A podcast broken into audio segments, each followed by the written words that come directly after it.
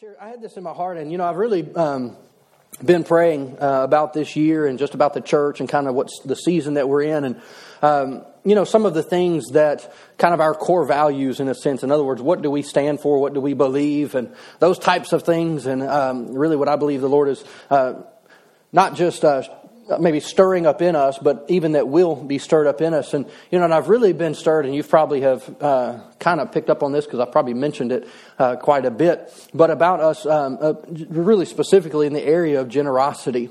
And, uh, you know, and I believe that as Christians, we're called to be generous. Uh, you know, and, and, there's reasons why, and we're going to look at some things tonight. And, uh, you know, but I believe there's, even though the Bible, you know, there's, there's two things that Jesus talked more about than anything else. And it number one was time, and number two was money. Now, people don't like to always talk about. They're like, no, he talked about love, and he talked about you know this and that. But if you actually go look at the teachings of Christ, why? Because if you want to find out what's important to you, where do you spend your time, and where do you spend your money? And uh, you know, God is about our heart. And uh, you know, and, and, so I want to get into some things with you tonight. And, and I don't know that I'll finish this, but I'm going to try, and uh, but still get you out of here at a decent time. But you know, really, and it's kind of a phrase is, uh, that has been just rolling around in me, is that living generously. Now, let me just say this kind of up front. Just because you're a tither does not mean you're generous. Now, I believe it starts there. I believe that's a part of it, but it's not reserved to that place. You know, because I have been a stingy tither. So I can't speak for you, but I can speak for me. I have been stingy and yet gave. Why? Because I, I understood that, hey, I need to tithe that belongs to the Lord. It's not mine. I'm just a manager. I get it. But then the Lord would say, but I want you to do something outside of that. And I'm like, no, that's my money. like, I, you know, I mean, and I had that, well, what, what is that? That's selfishness. That's flesh. That's me wanting, you know, but yet I believe that, and not just for you as, an, as individuals, but I believe even as the church, I believe that the Lord is going to give us some opportunities. Um, you know, I'm not, I mean, it may be this year, it may be who knows when, but for us to even do some things generously in our community where people are going to say, why would you do that? And I don't mean like on small scale. You know, I mean, uh, you know, I think it was back in August. We went to whatever that thing was and we gave away water, right? How many remember that? Outdoor Expo. Outdoor Expo. And we were just there. We had on our little, we love our city shirts and, you know, and we were there handing out water to people. What? Just being light to people, just being able to serve our community. You know, and you're like, well, nobody got saved. Well, we don't know. Maybe somebody, maybe the Holy Spirit started working on somebody because they got a little bottle of water that the Holy Spirit um, prompted something in their heart. We have no idea. But I believe, um, you know, in my heart, and I've sensed uh, is about us, as even as a church as a whole, about being generous. Uh, and you're going to be hearing more about these things, uh, you know, uh, here in the not too distant future. Um, because I believe it's important that uh, we get outside of our walls and go out and to do things. Uh, you know, it's even things like the EXO conference, you know, that we're doing. Yes, it's an investment, but it's an investment. It's not wasted money. And, and there's a big difference. We're not just spending money to have an event, we're investing in families. Uh, we're investing in moms and dads and husbands and wives and kids and families. And, and I believe that, you know, even for us as a church, that if we'll have a heart for what we're doing and really understand that, hey, we're investing into people's lives. You're like, yeah, but those people go to another church. I don't care. Why? Because I believe it will make our marriages stronger. I believe it will make our families stronger. I believe, why? Because you can't sow that you will not reap. It's just a principle of Scripture. And so this plays out into every part of our life. But I also know and have experienced it in my own life, but also have seen this play out in many other people's lives as well, is I believe people really don't fully comprehend, understand, and I don't mean to say that I do. I'm still learning in this area. But you know, even in the areas of generosity and living, uh, really living it out on a day to day, all the time kind of basis. Um, you know, but there's a thought about this is that to live generously, we have to be prospering first. Like in our mind, like I can't be generous until I feel like I have the ability to be generous. You know, and that's logical. It makes sense, right? And I'm not saying that you give beyond your ability, but what I'm saying is if you're not conscious of being generous, you won't be. Because sometimes to be generous might require some sacrifice on our part. You know, and, and so, you know, I want to look at some things tonight, and, and I just want to say this up front. Uh, you know, because it's important. Because I, you know, um, the Bible talks about money. So if I'm a pastor and a decent one, then I've got to talk about money too. And uh, you know, and, and, so you know, because it's important. Uh, you know, it, it, greatly affects not just our checkbook, but I believe it affects our hearts. Um, you know, and so, and yes, it, it, does begin, I believe, with honoring the Lord with the first fruit of our life. It, it begins with tithing, but yet that's not where it stops um, by any stretch of the imagination. And you say, well, how do you know after the tithe what to do? You got to be led by the Holy Spirit. I mean, you do what the Lord tells you to do. And if the Lord doesn't tell you to do anything, guess what? Don't do anything. But if He does prompt you, then you have a choice. You know, and so I know that some of you are familiar with what many would call the prosperity gospel. You know, and I and I know and I fully understand um, some of the resistance to that. And this is what I would say is that I ha- I actually uh, you would you could say this is that I grew up in a in a sense of a prosperity gospel church. Many people would have labeled us that. Um, you know, but I also know what our church did. You know, when I was on staff there at Word of Life, um, one time me and Pastor Sam were talking, and I asked him, I said, How much do we give to missions every year?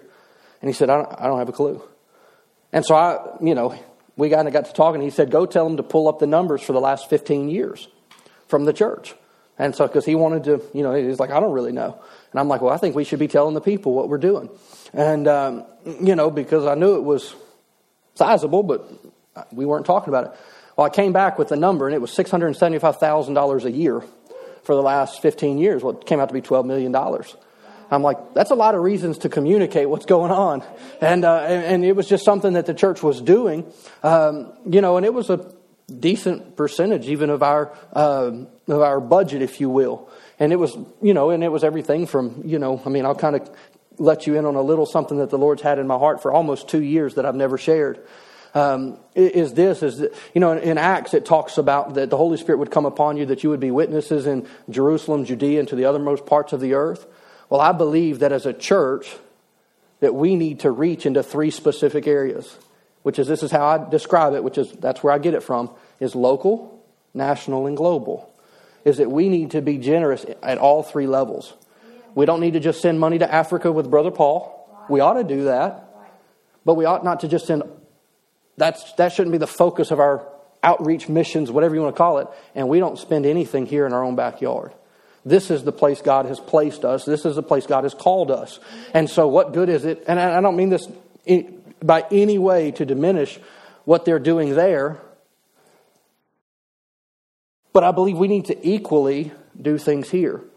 I mean, we, we are, we live in America, and we ought to support things in our nation.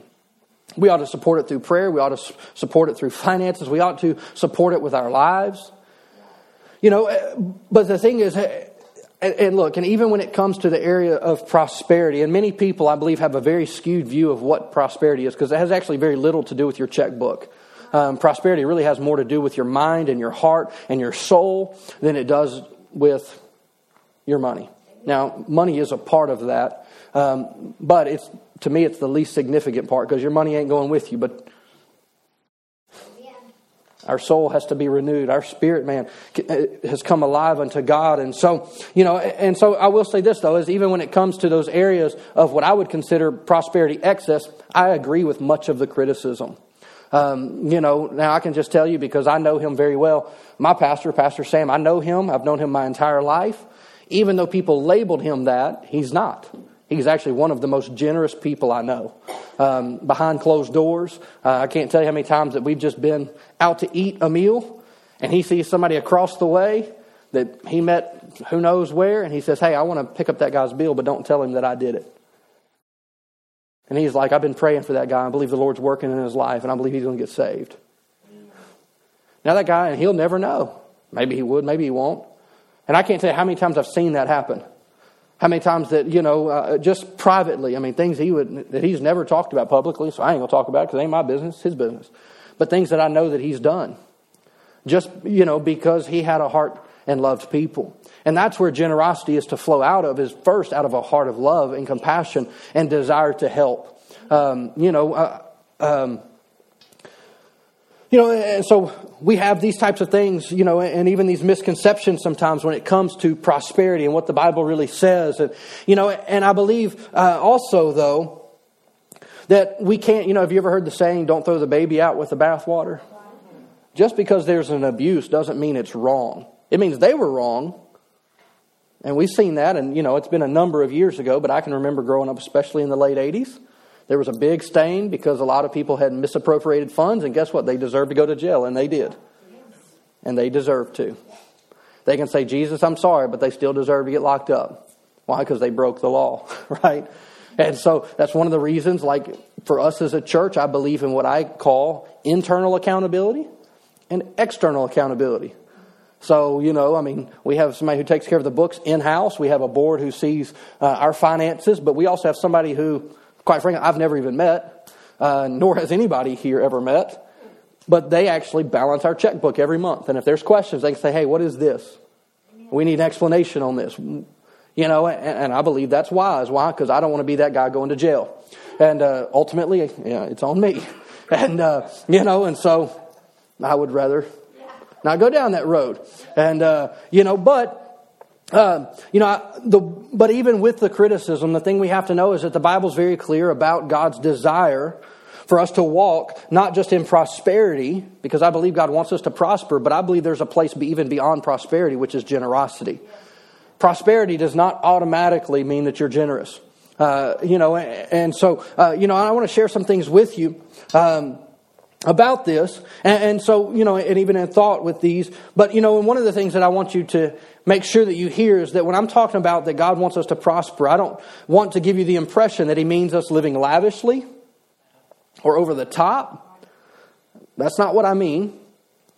It doesn't mean that there's lots of zeros behind some big numbers in your bank account. I mean, I know some of us are used to zeros, but they're not the good kind of zeros. They're the bad kind of zeros. And, uh, you know, but that's not necessarily what I'm talking about is that, you know, is that prosperity is really more about a mindset than it is about dollars in a, in a bank. It's, it's even about the stuff that you have, those kinds of things. Um, you know, because, you know, I believe in financial stewardship in my own life. I believe in that for our church. Uh, I believe in being wise with what the Lord places in our hands to do. I believe we give an account for it. Uh, and, and, if that's true, then we probably ought to kind of pay attention to these areas of our life. And um, because the Bible says everything that comes into our lives is a blessing from the Lord and that we're managers of his stuff. And so, you know, but it does take a proper mindset. And uh, so I want to share some verses with you here real quickly, um, just kind of as we step into this. And I've shared this verse many times because it's one of my favorite verses, but it's also probably my favorite verse along this subject. It comes out of Proverbs chapter 11, verse 24 and 25.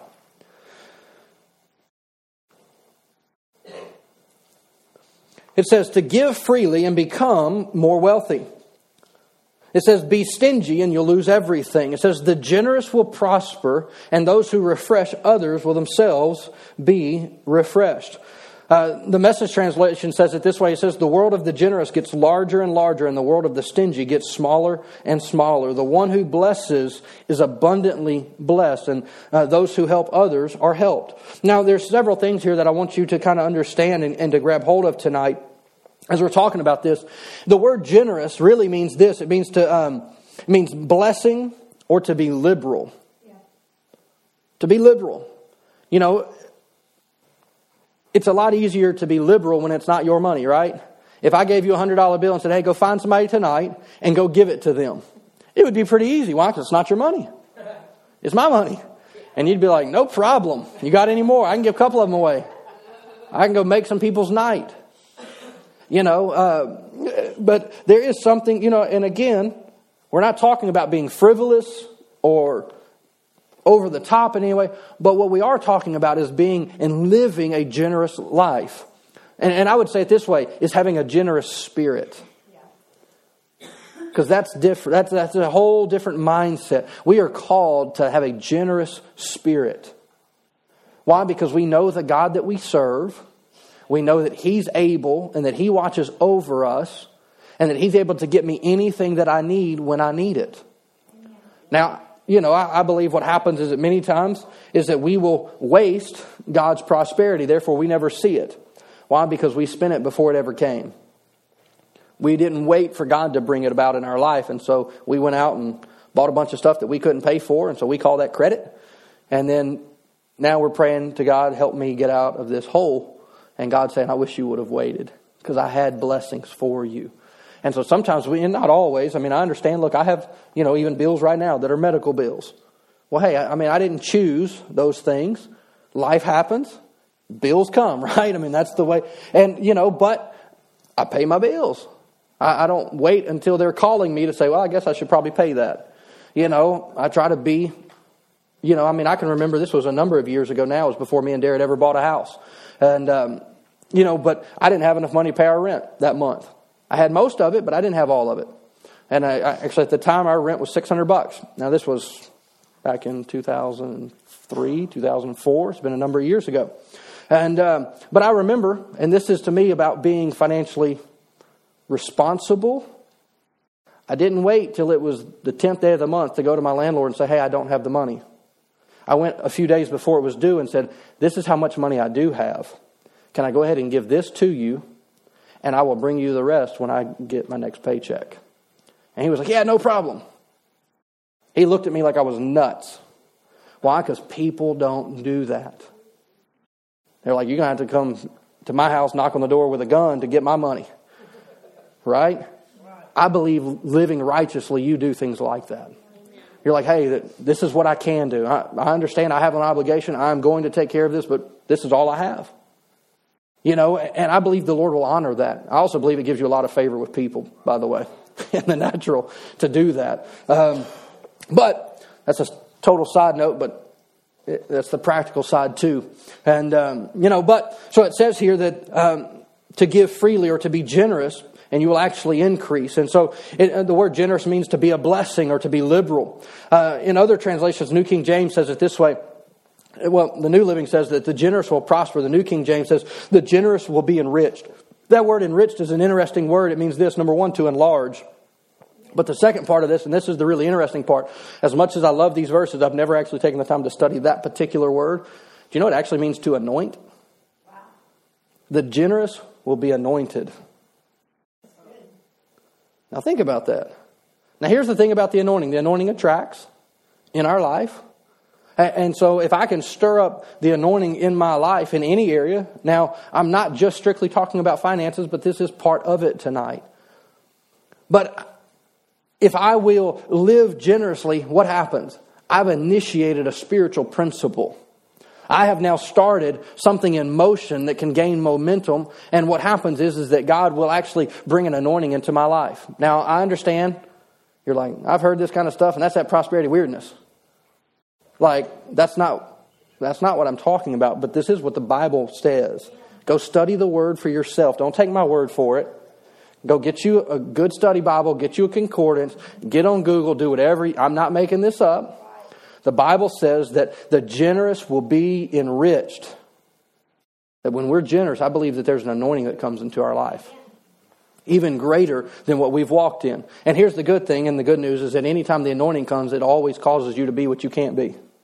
It causes you to do what you can't do. It always takes you further than you can go by yourself. And, and, so, even in the area of finances, when we live generously, guess what happens? God will actually increase us more than we can naturally do in of ourselves. Why? Because there's an anointing that's come into my life now. And, um, you know, I, I've actually confessed this for years is that, Father, I thank you there's an anointing on my life to, that resources come to me. I don't say it all the time, and I'm not looking to anybody. But what I am looking to is the Lord to be my source. And that comes through in a lot of places, in a lot of ways. You know, and I'm going to actually give you a, a, something that happened just a few months ago that's interesting uh, because I didn't even necessarily pray it, but I've been confessing that for a long time. Uh, in Deuteronomy chapter 28, verse 1, we're going to read verses 1 through 8 here. This is the uh, where God's declaring a blessing over His children. Now, verse or chapter 28 is all about the blessings, and then chapter 29 we start getting it. So the Lord says, "If you do this, you're going to be blessed. If you do this, you're going to walk right into a curse." But He says in verse 1 of Deuteronomy 28, He says, "If you will fully obey the uh, Lord your God." Now, there's a key two words there: fully obey.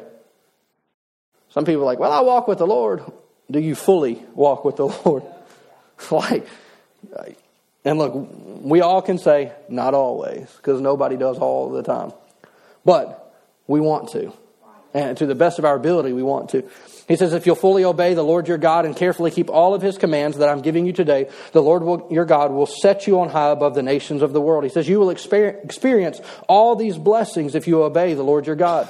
He says, Your towns and your fields will be blessed, your children and your crops will be blessed, the offspring of your herds and flocks will be blessed, the fruit baskets and uh, bread boards will be blessed. Wherever you go, whatever you do, you will be blessed. I like that one. Wherever I go and whatever I do, blessings are going to follow me. In verse 7, it goes on, it says, The Lord will conquer your enemies when they attack you. They will attack you from one direction, but they will scatter from you in seven. Amen. You ever seen that movie, The Nutty Professor? You know that scene at the table where they're all sitting there talking and the grandma makes a statement, you might walk over here, but you're going to limp back? How many know what I'm talking about? She starts tapping that stick or whatever it was. It's like, you, I would do the impersonation, but I, I love that line of that movie. You're going to walk over here, but you're going to limp back. Maybe because it's kind of like my grandma, I don't know. But it says that your enemies will come from one direction, but they're going to scatter all over the place. Verse 8, it says, The Lord will guarantee a blessing on everything you do and will fill your storehouses with grain. The Lord your God will bless you in the land that he is giving you. Now, there's actually a great little book, and I need to get some for our bookstore. It's called The Storehouse Principle that actually comes out of verse 8. And it's actually referring to having money that you've designated set aside to say, Lord, whatever you lead me to do, I'm going to pull it out of that. In other words, it's like having a, let me say it this way it's like having a godly savings account and saying, Lord, whenever you stir in me to do something, I've already set, I've already set money aside for, for provision that the moment you speak that I have the ability to do it. Man, because I've had where I felt an impression of the Lord and then I didn't have the resources to do it. And then I'm like, oh I wish I wouldn't have bought that yesterday or the week before, or whatever it may have been, because the Lord wanted to use that here in this moment.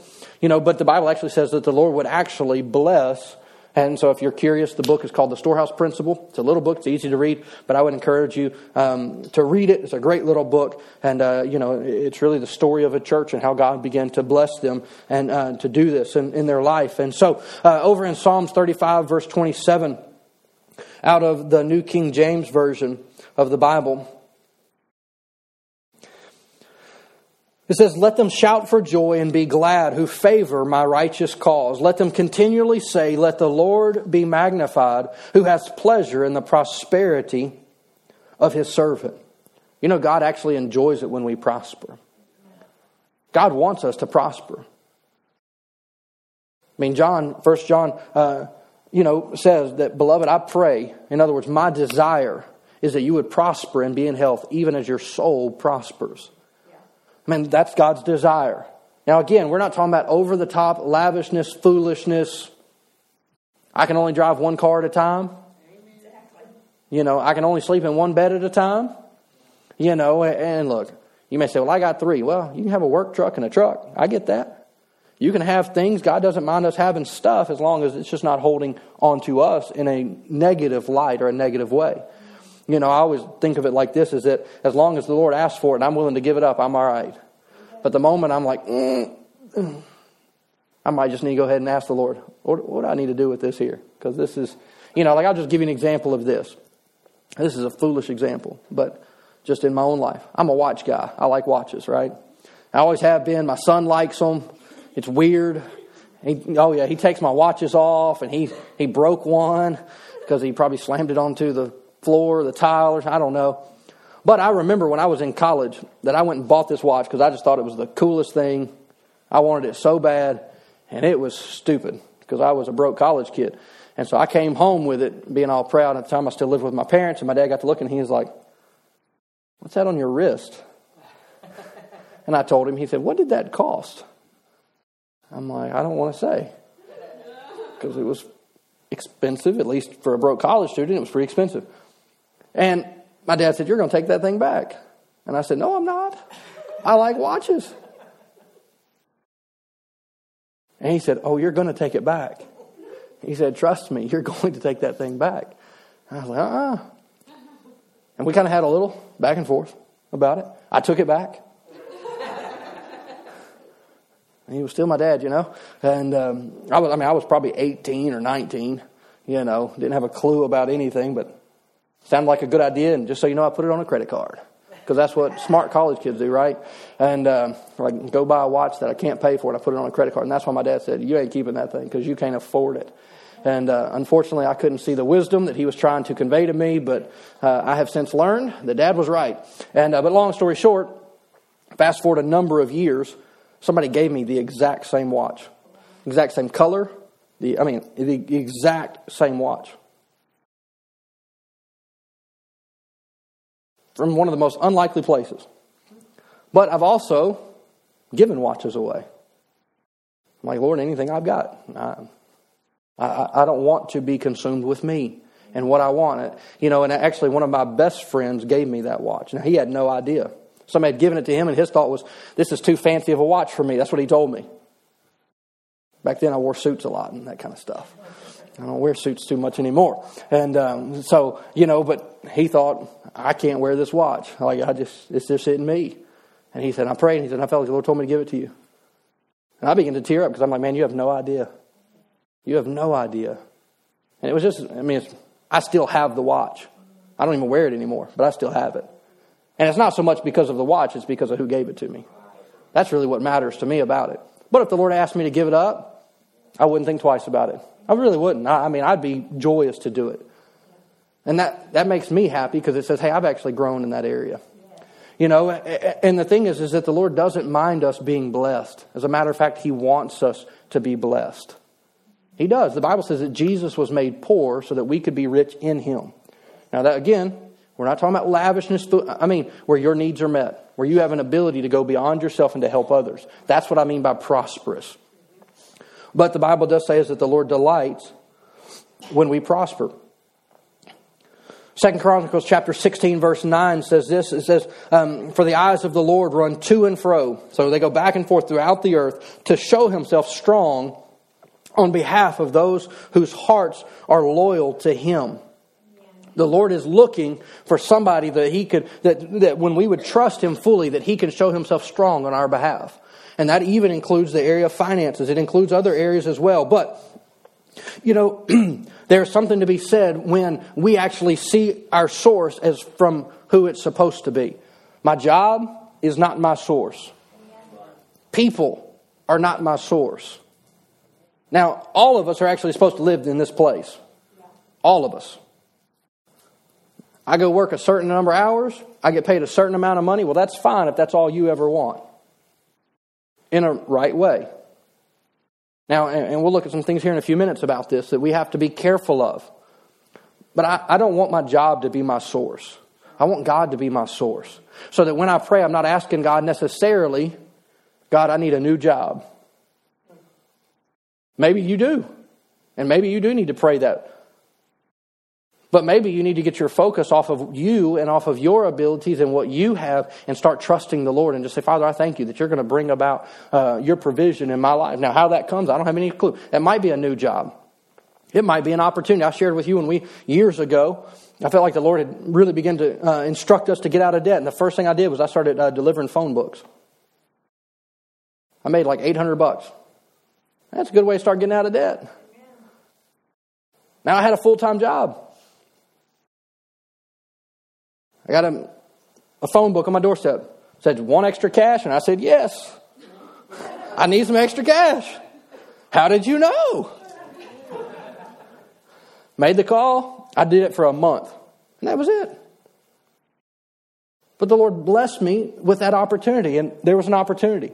Well, that wasn't a job. It's not a career. I'm not a professional phone book deliverer. I did it for, you know, 30 days, whatever it was. You know, and God has always brought about favor in my life. I've had people walk up and say, Hey, you want a job? Didn't even know them. Like, well, how did you know? Because the Lord had given me an opportunity. You know, and that's not because of my faith or my, no, it's because of the Word of God that I just simply said, God, you're my source and you're going to provide for me. You know, I mean, and there are so many areas of my life that I look back on um, that, that I see where God has worked for me and, and in my life, not because of me, but simply because I just said, God, you're my source. And I can break the power of the enemy in the area of finances and even in the area. And, and the thing is, is sometimes it's not that we don't believe God wants us to be prosperous. The problem is we can't see ourselves prosperous. We can't see our lives being any different. Proverbs has a principle that says, as a man thinks in his heart, so let me rephrase it. How you see yourself. You see yourself broke, you're going to live broke. Why? Because that's who you believe you are. But the Word of God will come and change the way that you see yourself. That, hey, I don't have, let me say it another way. You don't have to live paycheck to paycheck. You don't have to. Now, you may be there today. I've been there at times and then I've not been there at times. I prefer to not be paycheck to paycheck. That's my preference. But how many of you know I have to make decisions to not live paycheck to paycheck? And that's not God's fault, it's my fault. Because I made decisions. I you know, I gotta have this new whatever. Well, sometimes you need to sell something before you get something. Right? I mean, you know, and look, I'm not telling you what to do. But if the Holy Spirit is prompting you, that's between you and Him. I mean, I think we should do that after every Christmas. I think every kid should have to give stuff away before Christmas comes. I think it's a great idea. Max is going to learn pretty soon. Before Christmas comes, we're going to clean, we're going to make some space because Christmas is coming. this ain't mine. No, you live in my house. This is my bed that I let you sleep in. That's my food that you I let you eat. I mean, you know, that's my water that you bathe with. I love you. You're my son. But my room, I put that lock on that door. I can walk in there anytime I want. You may not agree with my parenting style. Who knows? I may lighten up a little bit. Y'all can be praying for Max. Just pray for some grace for Max. He may need it. He may not, though. It might be what he needs.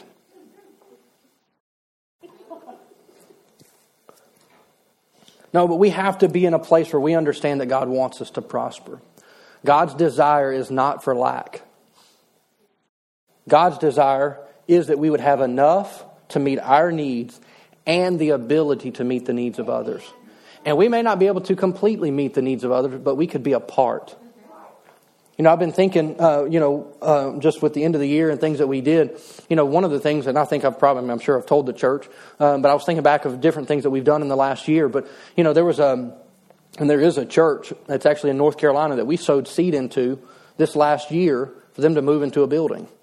And uh, so, we, I mean, the guy called me, somebody I knew, and he just said, The Lord just told me to call people that I know. And he says, If you can, you want to, cool. If not, don't worry about it. And we didn't sow a huge amount of money, it was 500 bucks. But we had it. We had it set aside. We have something in the church that we call the tithe account. It's 10% of whatever comes in, we set aside. And, uh, you know, that way, if things like the sign breaks, like it did a couple months ago, I didn't have to come and say, hey, we need $1,000 because the sign ain't working. We just got it fixed. You know, uh, I mean, and we're able to do that. And then, as like with this church, we were able just to take care of some things. Um, you know, we were able to sow some seeds. That's being generous, and that's who uh, we're called to be. You know, but you have to deal with the mentality. Let me think. Let me say it another way. You can have money in the bank and think poor. You can think poverty. You can think lack. Why? Because I can't. Why? Because something might happen. Is the same God who provided to get you to this moment enough to get you there too? See, it's a mentality. It's a thought process.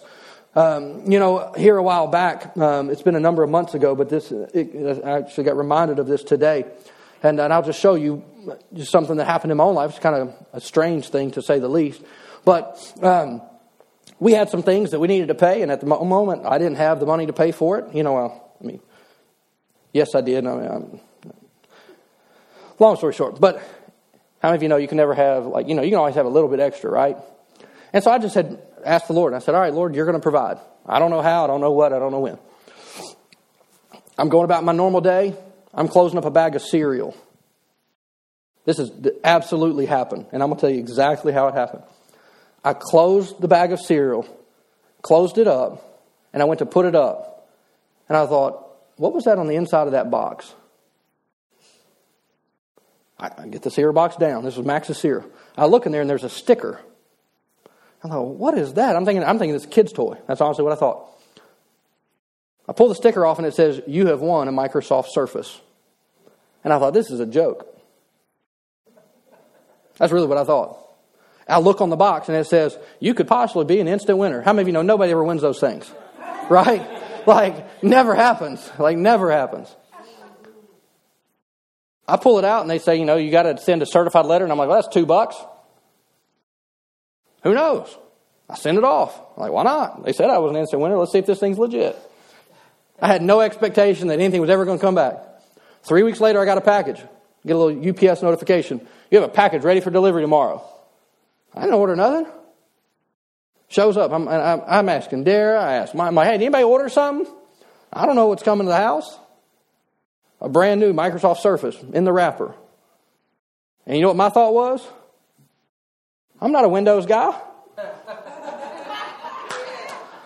What do I need a Microsoft Surface for? I bought a $2 box of cereal. This is no joke. It's exact, I mean, I'm, I'm not exaggerating in any bit. The next day I told Dara, I said, hey, put that on that little app thingy. See if somebody wants it. How much you want to ask for it? I don't know. Get online. What are these things worth? 400 bucks. Tell me we want $400 within hours. Not like days, within hours. Darius text me. Some guy says he wants it. It's his. I want my money. I'm not, I mean, I'm not exaggerating. $400. Thank you very much. And you know what I did with that $400? I went and took care of some bills. That's what I had prayed for. I didn't say, baby, let's go to the buffet. Cha-ching! Now, you may say, that's just chance. I don't believe in chance. I don't. I don't believe in luck. I had a conversation with somebody this week, and they were talking about, you know, gambling and doing those kinds of things. I'm like, look, the Lord must know that I can't gamble. Because every time I've ever bet anything in my life, I've lost. Every, I mean, from like middle school, betting on the Super Bowl. I'll bet you your lunch money tomorrow. I might as well should have, just gave it to him. Because I was going to lose. I mean, I, yeah. If you ever come to me on a bet, whatever I say, do the opposite. I'm telling you, I don't know if I've ever won one thing. The Lord's just like, nope. That's right. I'm too competitive. I'd be that guy four days later, getting my money back, just digging a deeper hole. It'd be bad. No, but I mean, as, as, foolish as that is, and here's the thing I honestly didn't even know that the box had even said that and just happened. You know what it reminded me of? When Jesus looked at Peter and said, Hey, go down there and throw a hook in the water, and the first fish you get, pull it out and go pay the tax with it. That cereal box was my fish. You know, it's amazing. I didn't even think about it. I could have just easily thrown that box away. Would have never known. But something caught my eye, and I thought, what was that? I could have just walked away, thrown the box away. Never known. But yet, God, provision came in that moment. You know, the Bible says, and we know these verses, but Luke 6.38 says what? Given it shall be given unto you. Right? I initiated it. It's on my part first. You know, and so, you know, we do our part. We do have a part to play. It's not just God, one day you're going to, you know, I'm not going to just strike the, hit the lottery and God's going to provide for me that way. Look, what you do with the lottery is your business. But let me tell you this the odds are drastically against you. If you want to consider that recreation, that's between you and the Lord. Some people are like, I just do it for fun. I can't do that. I just you. Why? Because, and I, I mean, I, how many people say, oh, I'm going to pray with my lottery ticket. I'm going to pray with my lottery I'm going to pray with my lottery ticket.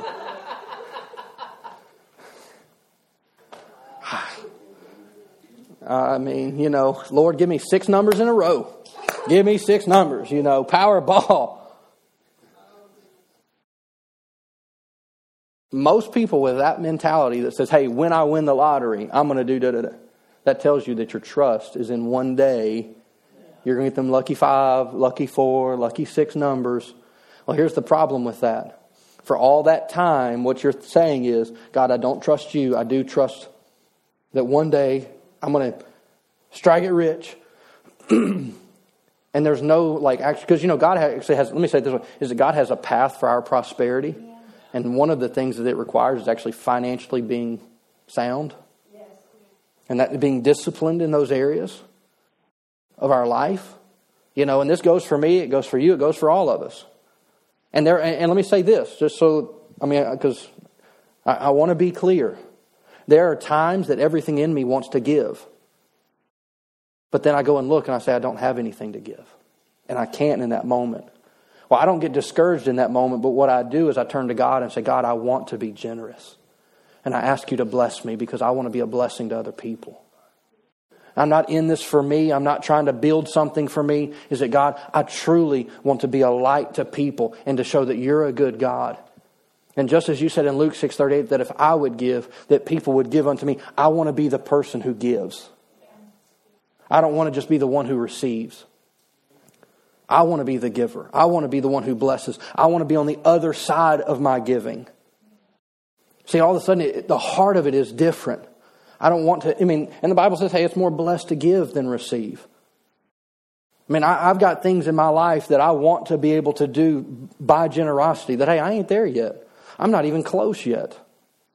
But you know what? I am intentional today because that day is coming.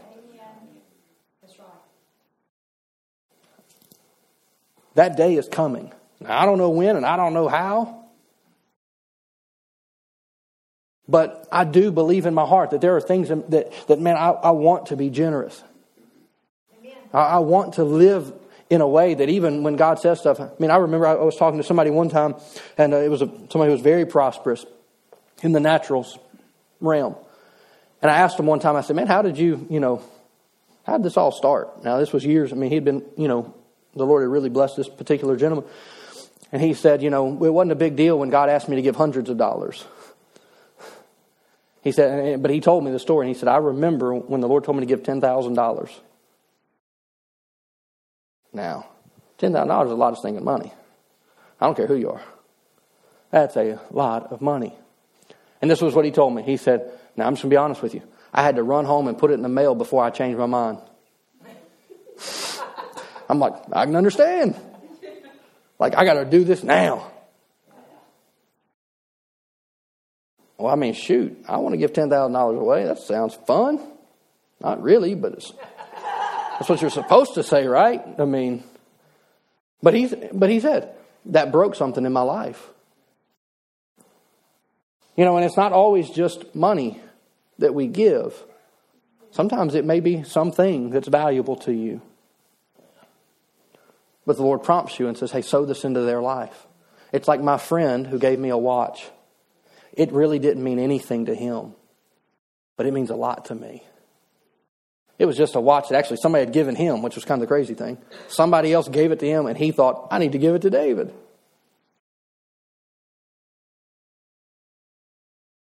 And that's, you know, and that's exactly the way that God worked. And see, and we want to be in a place, even as a church, that, hey, we're generous.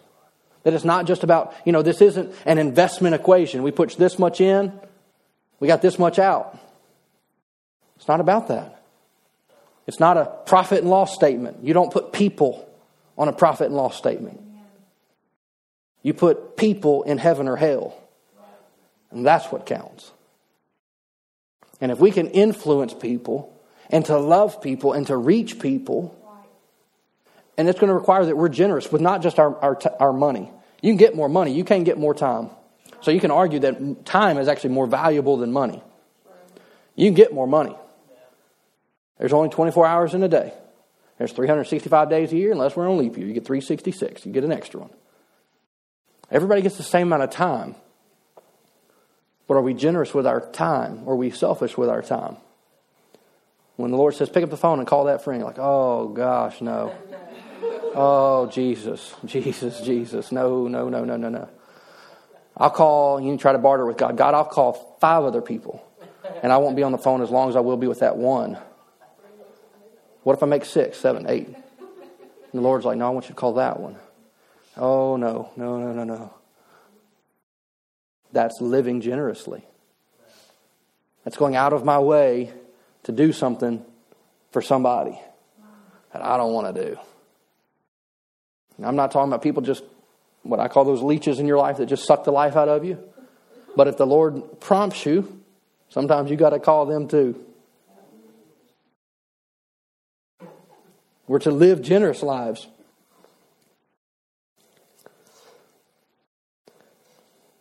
I mentioned this earlier, but I, I think a lot of times people miss it in the fact that they think that when I'm prosperous, then I'll be generous. But God actually says it the exact opposite way is that generosity in our lives will bring about prosperity. It's just a principle. Generosity brings about prosperity in many areas.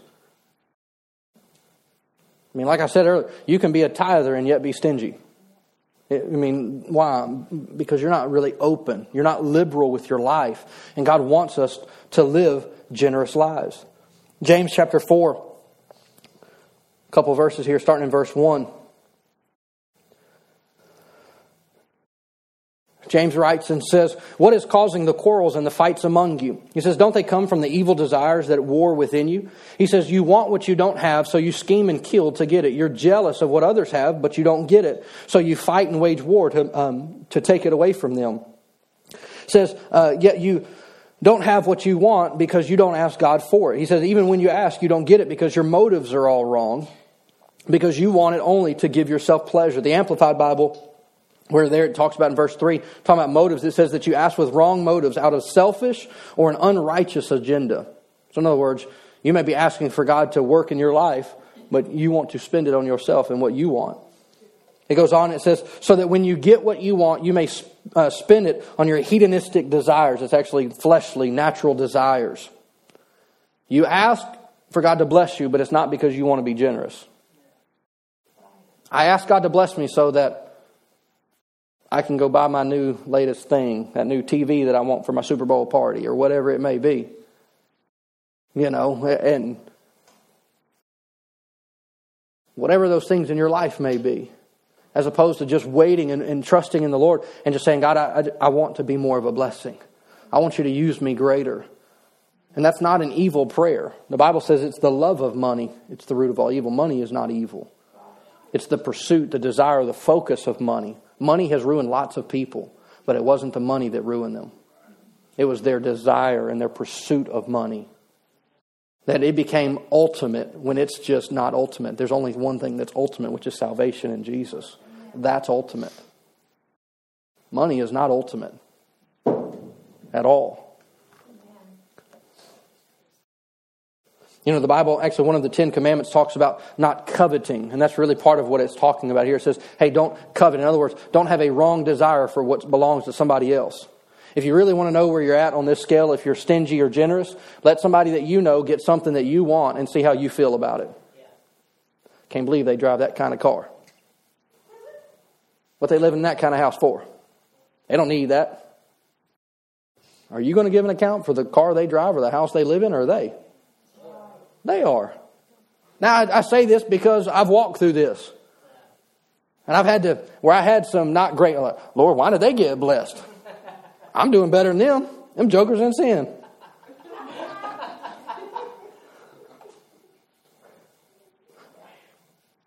And, and, we can compare. Say, well, they don't deserve that. Well, there's lots of things we don't deserve.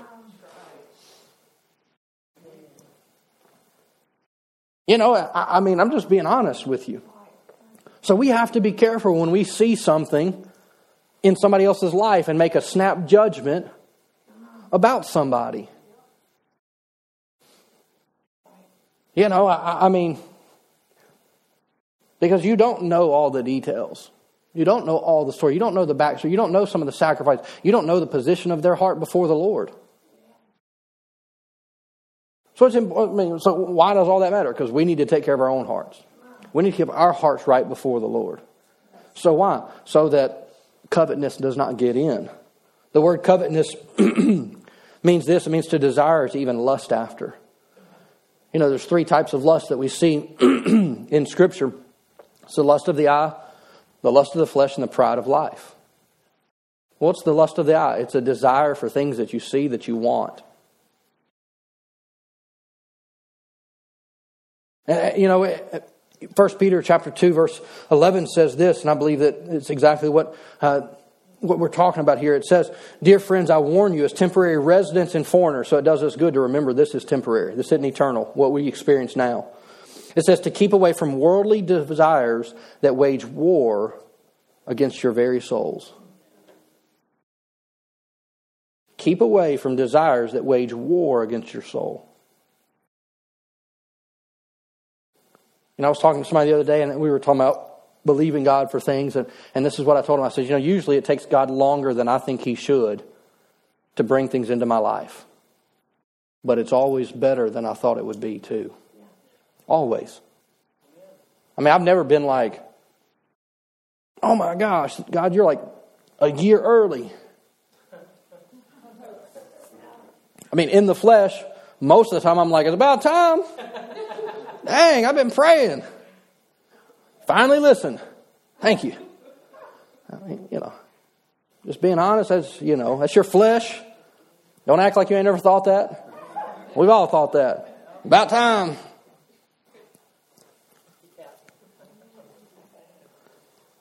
But when the Lord brings it about, see, here's the thing the Bible says is that the Lord will prosper us and there will be no sorrow with it.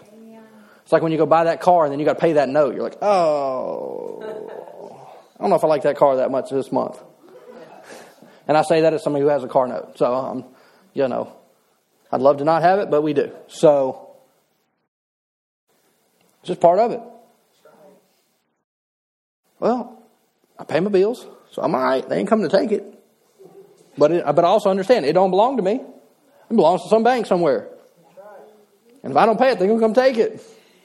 And it ain't their fault. It's my fault. But what happens sometimes is that we want things that just really aren't that important, but we see them as being important.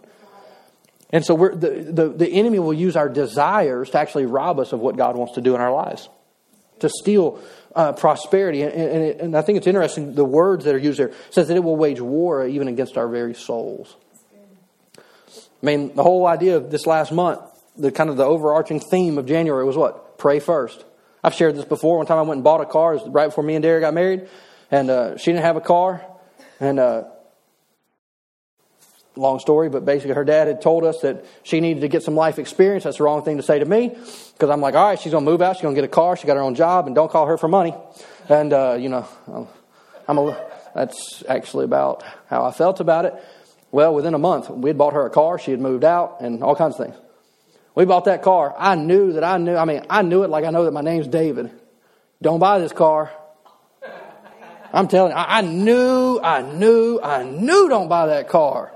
I didn't even have to pray about it. And God was like, in mercy, I'm going to tell you don't buy that thing. Just trying to help me. I bought it. We spent more money fixing that car than we paid for that car. And it wasn't a cheap car.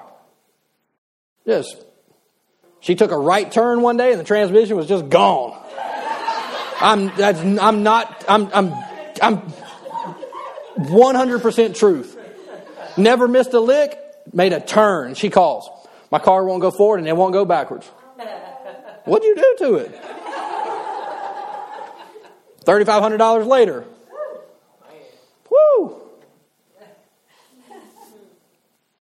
The best day of my life was when I got rid of that car. This is no joke. I'm not exaggerating at all in this. When we got Dare a new car, I put that thing on a U-Haul trailer and drove it like a couple hundred miles. We stayed in a hotel around the corner from the dealership.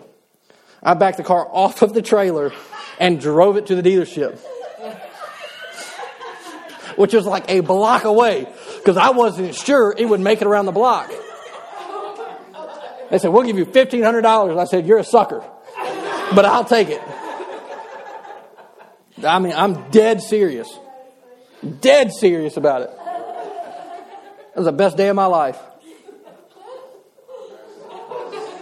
Go to the scrap pile for all I care. Man. But what happened? I got impatient. This is what I want. It wasn't even the car Dare wanted necessarily. I mean, she liked it. I was like, this is the car. Holy Spirit saying, don't buy this thing, don't buy this thing. No, this is it. you know, the Lord never apologized for me for that, by the way. He never said, I'm sorry. He said, I tried to tell you, sucker. I'm like, yeah. Yeah, I, I, pray before I buy vehicles now. And, uh, you know, I, I, make sure I've heard from the Lord. I'm like, all right, Lord. I'm going to have some peace because I ain't going through that again. One last thought. I'm out of time. But let me give you one last thing about this. This is, this is going to kind of take it another step further, uh, a little bit deeper into our hearts. Is that, you know, one of the greatest things I believe um, that we're not aware of or pay attention to sometimes when it comes to the area of, of prosperity or blessing in our life and really being generous is this is that sometimes to be generous we'll, we'll have to forfeit some comfort. There's some things that we may enjoy that God may ask us to step out and to even do maybe it's an area of finances and you're thinking, well, Lord, I had that money set aside for this, this, and this. And he says, I know. Yeah, but Lord, I had this money set aside for. And it might be uncomfortable for you to take those steps. Now, I'm not telling you to do anything. I mean, well, I'm, going to give you a biblical example. Elijah went to a widow who said, All I have is some flour and some oil. And he goes, Make me a cake first. The prophet of the Lord says, Hey, if you'll make me a cake first in faith, that oil's not going to run dry and God will provide for you. But make me a cake first. Can you imagine if I did that? I'd be strung up in a lynch mob. I'd be all over the news. Pastor takes widowed poor woman's oil, says, I need a pancake first. I w- I'd probably go to jail. He'd be like burning my house down. But you know what? That act of obedience is what created her provision. So maybe, I mean, I was about to say, I'm not saying that you should give everything you had, but if that's all you got and the Lord says, I need that, that might be your breakthrough. God doesn't need a lot, He just needs obedience. I mean, there's actually multiple accounts of something very similar to that. One happened with Elijah, one happened with Elisha. And even the word was, hey, you go get all the, the jars and vases and everything you can find, and you keep pouring until the oil stops. Here's the interesting thing the oil stopped when they ran out of vases. They didn't have extra vases. The, and here's the, if they would have had more vases, it would have kept pouring. Now, that lady got to go get her sons from being taken as slaves. See, the answer to your future and even your prosperity is in your house right now. It's in your hand. You may say, well, this isn't anything. It doesn't have to be a lot. It just has to be sown in faith. It has to be sown out of a generous heart. So we have to be careful that our comfort doesn't even stand in our, in our way or in the ability of us to be generous. We have to be careful not to fall into several categories. Number one is greed, ungodly desires, and even our comfort. We have to trust the Lord and we have to follow His plan for our life. And prosperity will come. God's blessing will come when we follow His plan. Now, sometimes God's plan, it seems like you're going down and God's saying, but I'm going to bring you up. Well, Lord, I mean, this doesn't make sense. I mean, surely you've got a calculator in heaven. Do I need to remind you about addition and subtraction? This ain't even calculus because I don't know how to do that stuff, anyways. But, Lord, I can't do that. It's a step of faith. And that's the thing that we can't measure. I can't measure for Matt what's a step of faith. I can't marry or, or measure what's a step of faith for Chris and Lisa. And likewise, they can't measure it for me. And, and we can't necessarily see what steps of faith have been taken. And those, you know, those opportunities that have come and, and those, those sacrifices that have been made. And so that's why we have to be careful looking at somebody else from the outside and say, oh, well, they're just different than me. Probably not. Maybe you should go ask them. Hey, tell me your story. I'm curious. Is there anything I can learn? Because what you'll probably find is a struggle that they made the right decisions in, and it created something that God did in their life. And God said, Hey, I'm going to take what looked bleak and turn it into a testimony. Amen. That, hey, we were at the end of our rope and we didn't know what else to do. I mean, I can tell you that in my own life. I've been there a couple times, more than I'd like to admit. whether that be physical, financial, family, whatever it may be, that it's like, Lord, I, I don't know what else to do. But this much I do know is that you're my source. Yes. And I'm going to stay in faith, yes. and I'm going to keep believing you, and I'm going to keep honoring your word, and because I don't have any other choice. Because there's not a there's not another option. Not even like not even a better. There's not another option for me. God, this I've settled it. You are my option. It's kind of like me and Dara. We're married. I'm not looking for another wife. She's my option. If I want a better marriage, it's going to be with her. There's not another option. I'm just hoping she don't trade me in for a, a, newer model.